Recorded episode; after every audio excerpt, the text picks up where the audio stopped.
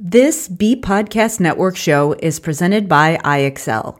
Loved and trusted by more than 1 million teachers, IXL enhances your teaching and takes work off your plate so you can make an even bigger impact on your students. IXL delivers personalized learning across a comprehensive pre K through 12th grade curriculum, including math, language arts, science, and social studies, and helps you assess student performance through actionable real time insights strengthen daily instruction, close knowledge gaps quickly, and set every student up for success. If you want to bring IXL to your school, you can learn more at ixl.com backslash BE. That's ixl.com backslash BE. We're proud to be sponsored by MyFlex Learning. MyFlex Learning is a scheduling platform that helps middle and high schools meet the individual needs of all students. Schools can easily create and manage time for flex blocks, activity periods, RTI, therapy, and teacher appointments, and much more. With its built in accountability tool and reporting features, MyFlex Learning solves your challenges around getting kids where they need to be and understanding how flex time is spent. Make your flex time work for you. Visit myflexlearning.com backslash BE to learn more and receive $500 off the first year. That's myflexlearning.com backslash BE. This is Dr. Karen, and this is the Are They 18 Yet podcast, where I help parents raise independent, self sufficient kids without sacrificing their own identity and sense of purpose. I'm here to share practical day to day solutions and actionable advice for supporting systemic changes so we can make this world a more inclusive and accepting place now and for future generations.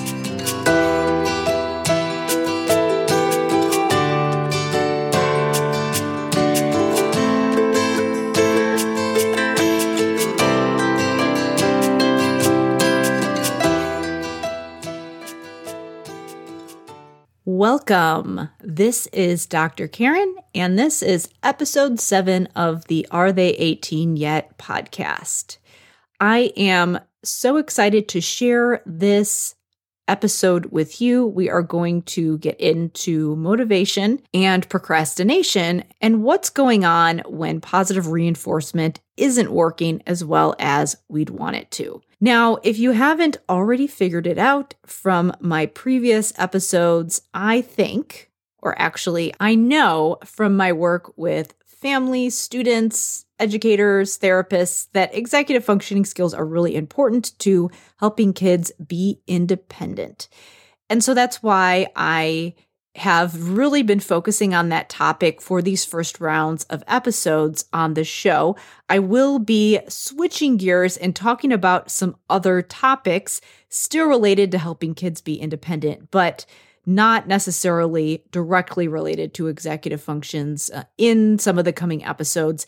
And we will be covering a lot of different topics on the show.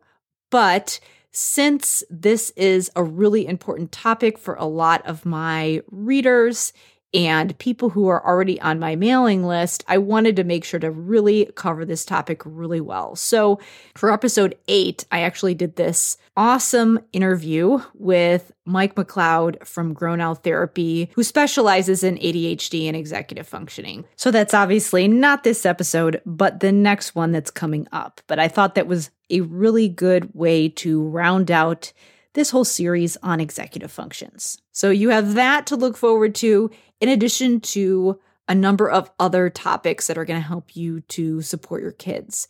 So I'm really excited about that.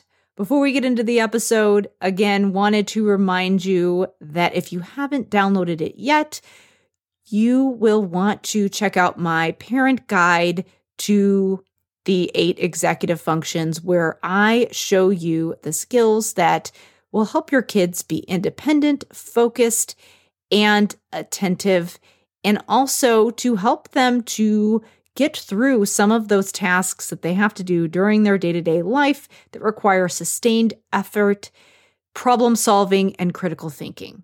So, all you need to do to download that guide is go to drkarendudekbrannon.com backslash parent guide. When you download that guide, you'll be added to my mailing list. You'll be the first to know about when episodes are live. And also, you'll be the first to know when doors to my parent training program are open. Again, that's drkarendudekbrannon.com backslash parent guide. So now let's get into episode seven.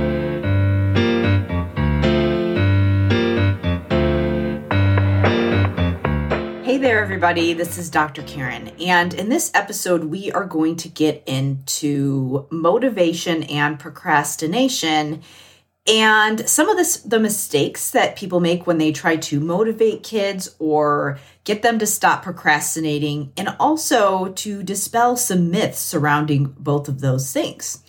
When I was working in the school systems, this came up a lot. This has also come up a lot for me personally with my own family members. And also, I've just observed it as I've been growing up throughout the years. You know, when you're in high school and college and you're just watching everybody and their different habits when it comes to getting their work done and you know you start to notice that you you begin to think of certain people as more dependable and organized and then you think of other people as more last minute or maybe a little bit disorganized. So, when we're thinking about our kids, obviously, a lot of people, if you're here, probably you probably want your your child to grow up to be that person who is organized, has their act together, gets things done on time, all of the things. As I have supported families and supported my own family members as well like like my stepdaughter as she is working through her school age years figuring out how to self manage and things like that i have noticed some common things that come up as far as go to strategies. When i was in the school systems, I was on a problem solving team where if kids were having a hard time keeping up with their schoolwork or if there were other issues, they would be, the teacher could refer them to the team and we would brainstorm and try to figure out all right how can we help this this child how can we support them and what can we do and there were a couple go to strategies that we would use for kids who weren't getting their homework done, for example. So maybe they weren't organized, wouldn't get their things in. Parents were saying things like, "Oh, they're just not motivated. They don't want to sit down and do their work. They they delay it. They they're defiant. They put it off." Or when there would be the same thing going on in the classroom and teachers would say, "You know what? They they just don't want to get to work and they have this 40-minute period and the whole time I'm fighting them on getting started." So, there were a couple go-to strategies which would include things like Positive reinforcement was a big one. So it's giving them some kind of a reward or reinforcement to get their work done. And also just assuming that this is something uh, about their motivation. So it was always about all right, how can we motivate this student to do their work? And like I said, positive reinforcement was the go to thing. But the problem with that is that it often didn't work. And we'd have kids who would sometimes it would work for a little while and then it would stop working. The novelty of the reinforcement would wear off, or they might be able to get it together in a short period of time and get their work done. And then, as soon as we would take the reinforcement away, then they wouldn't want to do it. So there wasn't really a skill there. There wasn't really a lesson learned that they could actually take and apply to other situations in their lives. And the concern would be all right, you know what? There's going to come a time when they're not going to get a sticker for doing something done. They're just going to have to do it because it's what you have to do when you're a functioning adult. Sometimes you just have to get your work done and nobody's going to be there to pat you on the back for it. There there just might be some naturally occurring consequences, but a lot of times you just have to get things done and you might not get some external reward for it or at least not one that's immediately obvious. If you have someone who appears to have an issue with procrastination, it might not be that they are simply being defiant. It could actually be something else something skill based. So let me take a segue here and talk a little bit about a common skill that we want kids to do in the school age years where this comes into play. So I'm going to pause a little bit here and switch gears and explain a little bit about how kids learn to read and how they build their vocabulary skills. And this is going to tie into the whole motivation thing. You're going to see the connection here. So there's something that happens in school age kids that's called the Matthew effect. Basically, it's kind of like the rich get richer, the poor get poorer. What happens is that the kids who come in to school knowing more, so having a more robust vocabulary, what happens is that when they get into the school systems, because they know more, they're able to make connections more easily because they have more context for the different things that they might be learning. They can maybe take one word and to draw a connection to another word or one high level concept and tie it to another thing. So it makes it easier for them to learn. That means that the kids who know more are going to be learning at a faster rate than the kids who don't know as much. So here's how that relates to reading. When it comes to reading, you need to know at least 90 to 95% of the words in the text that you're reading in order to comprehend it. So if you don't have a very solid vocabulary, your comprehension is going to go down.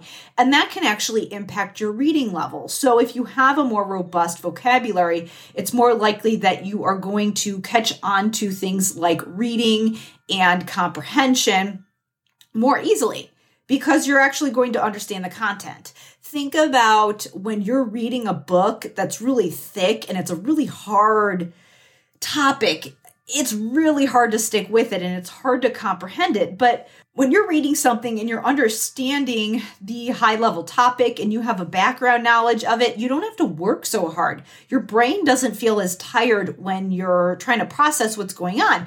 So it's more relaxing, it's more enjoyable, and it's easier. And most importantly, it's easier to stick with. So that happens with kids when they're learning to read. And so what happens is that the kids who have a more advanced vocabulary tend to learn at a quicker rate than the kids who don't.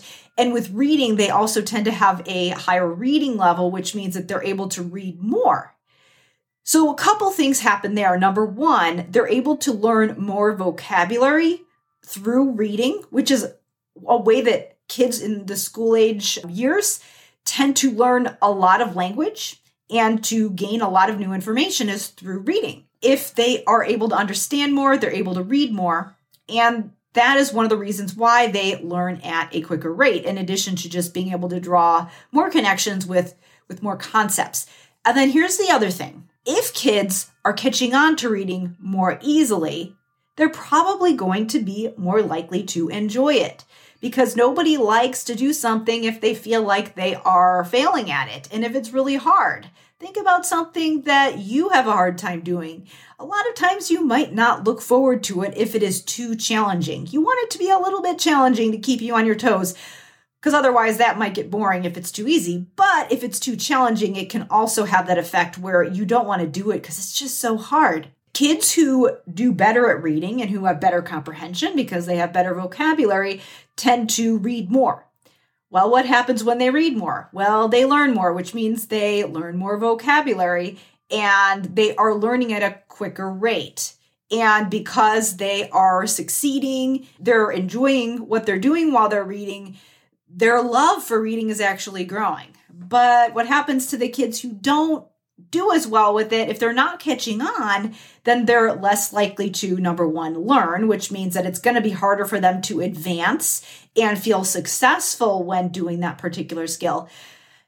And what also happens is that they don't enjoy it as much. So if they don't enjoy reading, they're not going to be reading as often. And so that's another reason why they might be getting further and further behind. So let's go back to the procrastination issue. And especially if you are uh, talking about homework, let's say for your, your kids. If there is a particular subject or homework assignment and you find your child is procrastinating, could it be a behavioral thing? Absolutely. But if they feel like they have repeatedly failed at that task, that's going to add another layer. So, the interesting thing about that is improving motivation and decreasing procrastination with a particular skill. One way to actually improve it is to increase your competence with that skill because then the amount of effort it takes to actually do the skill goes down and it becomes more enjoyable. Think about something that you used to struggle with and maybe you didn't look forward to it. And as a result, maybe you felt like you wanted to procrastinate and not do it. But then when you got going and when you realized that you were able to succeed at that particular skill, then you actually started to look forward to it. And that feeling of procrastination and that whole psychological battle to get yourself to actually start doing it might have been a little bit easier. Now, are there certain hard tasks that we have to do on a daily basis? Are there certain things where we're always going to feel resistance? Absolutely. I love writing. I am a good writer. I have lots of practice, but I still feel that little tendency to want to procrastinate and check my email and go get a drink and do whatever it is. But the thing that's different is that now that I have been through that whole process, I understand conceptually that that is just something that's normal, that's part of the process that I'm going to feel, and I can just work through it. And most importantly, I have a specific strategy for working through it. So I know what steps to take. So if I feel that feeling, I can just simply acknowledge that it's there, but I can start with my process and just kind of go with it and know that that feeling is going to fade over time. But if I didn't have that process, then I would have no way of knowing how to get through that particular feeling. Same thing goes with getting up in the morning. Sometimes I don't want to get out of bed, but I know that I have a morning routine that's going to help me to feel more alert as I go through my morning. With homework, a lot of times motivation can be an issue, but there has to be a strategy for actually getting through that process let's say that you have a child who wants to, or you want them to do some kind of a writing assignment, for example, and they're digging their heels in and they're procrastinating and you can't get them to sit down and do it. And it's like pulling teeth. And then when you actually get them to sit down and do it, they're fighting you every step of the way and you're having to hold their hand. And it's just stressful for all of you. And it could be, I mean, this could happen during homework assignments, it could happen during day to day tasks, whatever if you say to them, all right, if you finish your writing by whatever time, you can watch your favorite show or you can do something that you like of your choice.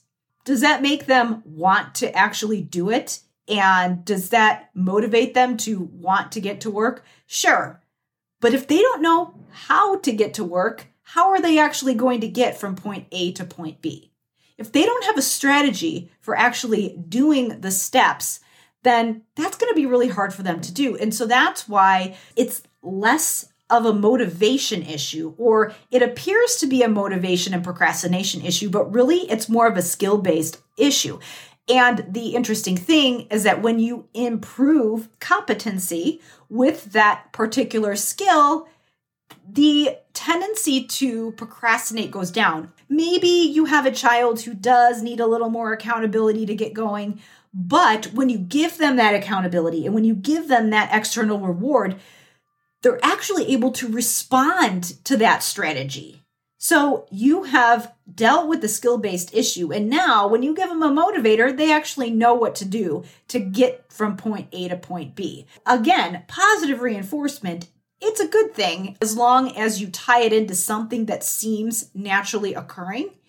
But if it's used out of context and it's used without addressing the root cause, that's when it can be less effective. So the question becomes if I have a child who procrastinates with different tasks that I want them to do, whether it be homework assignments, whether it be getting their things together, whether it be hmm, let's say let's use the morning routine for example. Let's say that you want them to get up in the morning and you want them to go downstairs and make themselves breakfast and put all their stuff away after so the kitchen's not a mess after they're done in the kitchen well, what skills do those actually require? In episode one, I talk about what's known as executive functioning, and I talk about executive functioning in the context of attention and focus.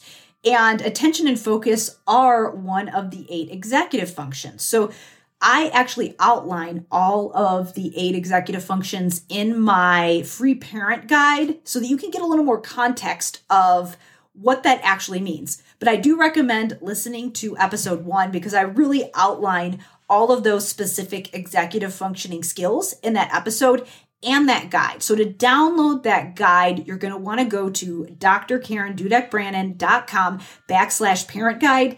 And I outline those eight executive functioning skills. So definitely check that out. But let me talk about it in the context of motivation and procrastination, just briefly. So, there are a couple different executive functioning skills that require high level strategy and planning. So, understanding the steps to take to actually get a specific task done. And then another really important skill is called initiation. So, knowing what that first step is if you have a child who struggles with initiation, so knowing how to get that high level strategy, and then also knowing what that first step is, if you don't know what the first step is, you can't get over that hurdle and start to get into a nice flow and a rhythm and and get past that feeling of resistance that you feel when you're doing a difficult task. Sometimes that first step can be huge in getting over that barrier and that feeling of, I don't really feel like doing this right now. If your child does not know what that first step is, or they don't know the steps in the task to whatever it is that they're doing, then even if you give them some accountability and say, hey, remember to do your homework, or remember to, you know, it's it's seven o'clock. We've got to be out the door by eight o'clock. So let's go downstairs and start eating breakfast, whatever it is that you want them to do. If you're doing that and they don't know what the first step is, and they're just going to go down there, and you might find that they are dawdling, maybe they got distracted, maybe they're playing on their phone, maybe they're maybe they started to get ready and they got distracted and they're playing with one of their toys and they're not doing what they're supposed to be doing. That can often happen where they started, but then they weren't really sure if they were on the right track, so they got sidetracked and and, and again, this could be initiation is just one of the eight executive functioning skills. I recommend checking out that guide because what you really have to do as somebody who's supporting your child is figure out where the bottleneck is happening. So, where is the issue occurring? Is it that they got distracted? Is it that they don't know where to start? So, there are a number of places it can happen. But again, they don't know where to start, then it's easy for them to get sidetracked. Here's another thing. Let's say that, and this is a common objection that we would get with parents um, and and teachers. Honestly, really anybody who was wanting to support a particular child and maybe we were trying reinforcements with them and sometimes it worked and sometimes it didn't or maybe the child was super, super reliant on external reinforcements and they could do it sometimes, but not other times. And when we would bring up the conversation of, well, maybe it's not that they're not motivated, but maybe it's maybe it's that whatever we're asking them to do is hard for them. A common objection that we would get is, well, then why were they able to do it over here without that much support when we gave them a reinforcement. And so sometimes people would say, well, since since they did it over here when I gave them a reward and now over here they don't have the reward and they're not doing it. It's just a choice. They're just being defiant, they're just being difficult and stubborn and whatever. So that would be a common objection. Now, in that case, it can actually still be an executive functioning issue and the the child might still be struggling to figure out the strategy, the steps, where to start, how to keep themselves focused. It could still be a skill-based issue. And here's why. Even if they were able to get it together in one situation versus the other, there might be cases where let's say that you have to do a certain skill and you know that you're not good at it, you know it's going to take a lot of energy to do it, but you're able to get it done, but it's very tiring for you because you have to really concentrate, you have to really focus. You're tired afterwards, and you know it's going to take a lot out of you. And the reason that it's going to take a lot out of you is because it's hard for you. So you can do it, but it takes a lot of effort. If you have a child who has a skill that they're doing and they can do it, but they have just mastered it or they're just barely hanging on and they can just barely get through it and they can get the job done but but afterwards they're fatigued. That can actually result in those inconsistencies because they can sometimes get it together and muster up the motivation when there's that reinforcement but when there's not that reinforcement because they know it's going to take them a lot of effort because they're not particularly good at the skill yet then sometimes it might appear that, oh, well, he looked like he did fine over here, but he didn't do it over here. Well, a lot of times that's just a fatigue thing. And it might not be that they're just choosing to be defiant. It could be just that they only were willing to muster up enough energy to do the thing when they had a reason and when somebody was holding them accountable. So I would say that even if you have someone who can do whatever you're asking them to do with a reinforcer, I would still look into how well they're able to strategize and come up with the different steps and consider that executive functioning might be an issue because, again, it, it might be a fatigue. And what happens with fatigue, there's also those inconsistencies because if you ask someone to do something that's hard for them and it's at the time of day when they're really tired, or if they've had a really rough day, or they're emotional and they are a little distracted because something upsetting happened to them. Well, if something takes a little bit more effort, then they're going to be less likely to do it. Their performance is going to diminish. And if you have something that you're pretty good at that you can do automatically, a lot of times you can kind of keep it together and do it even if you're having a bad day, even if you're tired, even if you are a little bit emotional or distracted so for you, for example, maybe you know how to go into the kitchen and make yourself a sandwich, even if you've had a rough day. If you have somebody who doesn't know how to do that and it's not automatic for them, then all those other factors might cause a breakdown. And that's when you might see those inconsistencies. You might see them be able to do it in this day, but not this day. Or you might see them be more likely to do it when being held accountable versus not. And that can be also dependent on what else is going on. So that's why in my parent training program and other support that I offer for parents, we do talk about the big picture. We talk about sleep, we talk about emotions, and we talk about day to day routines. So you can minimize that fatigue so that if there is a skill that you're working on with your child, and if you do want them to be more independent with certain tasks, you can set up a situation where they're less likely to be fatigued. Is it going to happen? Sometimes, of course, life happens. That's just part of it, but you can reduce that. And again, the first step is understanding what skills your child is struggling with. Another thing too is that what's what's encouraging for for parents or for anybody who's working on those particular skills, again that's executive functioning skills, the ability to to go from point A to point B and to understand how to engage in specific goal directed behavior to get things done. So being able to stay organized, being able to to self monitor and to evaluate your own work and to stay disciplined and have a good estimate of how long things are going to take. The ability to get things done. If you're supporting somebody who's working on those types of skills, or if you are working on those skills yourself, the comforting thing is, is that if the skills are inconsistent now, that can get better with practice. So let's say you've got somebody who doesn't know how to go in the kitchen and make themselves a bowl of cereal when they're having a bad day.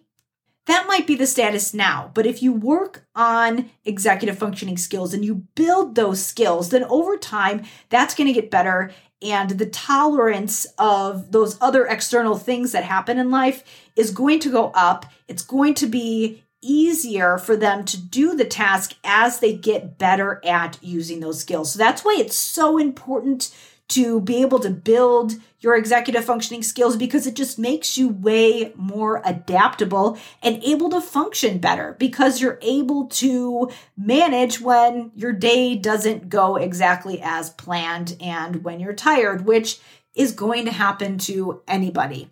That is why when we're thinking about procrastination and motivation, a lot of times it it doesn't mean that you have a child who's defiant and doesn't want to do it and doesn't care doesn't mean that they're not motivated and not concerned about whatever it is that you're doing or that they don't see the value. Now, is it possible that those things are the case?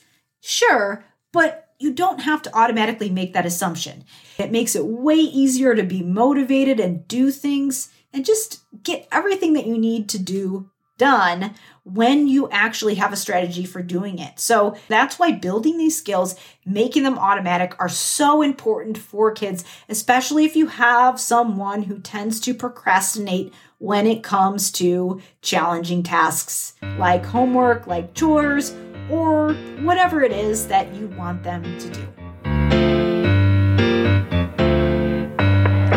This is a good place for me to wrap up this episode and I wanted to remind you again that if you haven't already, and if you have a child who struggles with day to day tasks like chores, like getting work done, like doing anything that requires sustained effort or putting things down that are a preferred activity and doing something that is a non preferred activity. And if it's just hard to get them to be focused and independent, you're going to want to download my parent guide and learn about the eight executive functioning skills. So go to drkarendudekbrannon.com backslash parent guide and you can sign up for your copy. Again, remember when you sign up for the guide, you're going to want to go to your inbox, confirm your email address so that you can get on the mailing list, and then we'll be able to send that guide to you. And you'll also be the first to know about podcast episodes airing since you'll be on our mailing list. And then you'll also know when I open the doors to my parent training program, where I help parents to build executive functioning skills in their kids and help them to work through all sorts of things relating to procrastination and motivation. Now, it's interesting because in episode eight, I'm actually going to get into this topic even further. And I mentioned the skill of initiation in this episode, but in episode eight, I actually get even deeper because I have a guest expert, Mike McLeod, who is a speech language pathologist who specializes in ADHD and executive functioning. And I learned so much from this interview and even started to rethink about the way that I think about supporting kids with executive functioning issues and ADHD. So, you are going to love it if you want to learn more about this topic. If you have a child who has ADHD or is showing signs and symptoms, or who just has some impulsive behaviors or has a hard time putting something down and getting motivated to do something else that's not their first choice of activity. He really gets into why this happens and some things that you can do to help kids to work through it. And it really gave me a deeper level of understanding of what's going on and what to do about it. I highly recommend keeping your eyes open for episode eight when it goes live. Again, Mike McLeod from Grown Out Therapy, who has a wealth of knowledge about supporting kids with ADHD. But if you want to get a better understanding right now of the types of skills that can help kids with ADHD, then you can always download my parent guide. Again, drkarendudekbrannon.com backslash parent guide. If you've been listening to the Are They 18 Yet podcast, and if you've been enjoying these episodes, I would love it if you could leave us a five star review on Apple. All you need to do to leave a review is search for Are They 18 Yet podcast on Apple Podcasts. Then click the purple subscribe bubble, and you'll be able to scroll down and rate and write a review.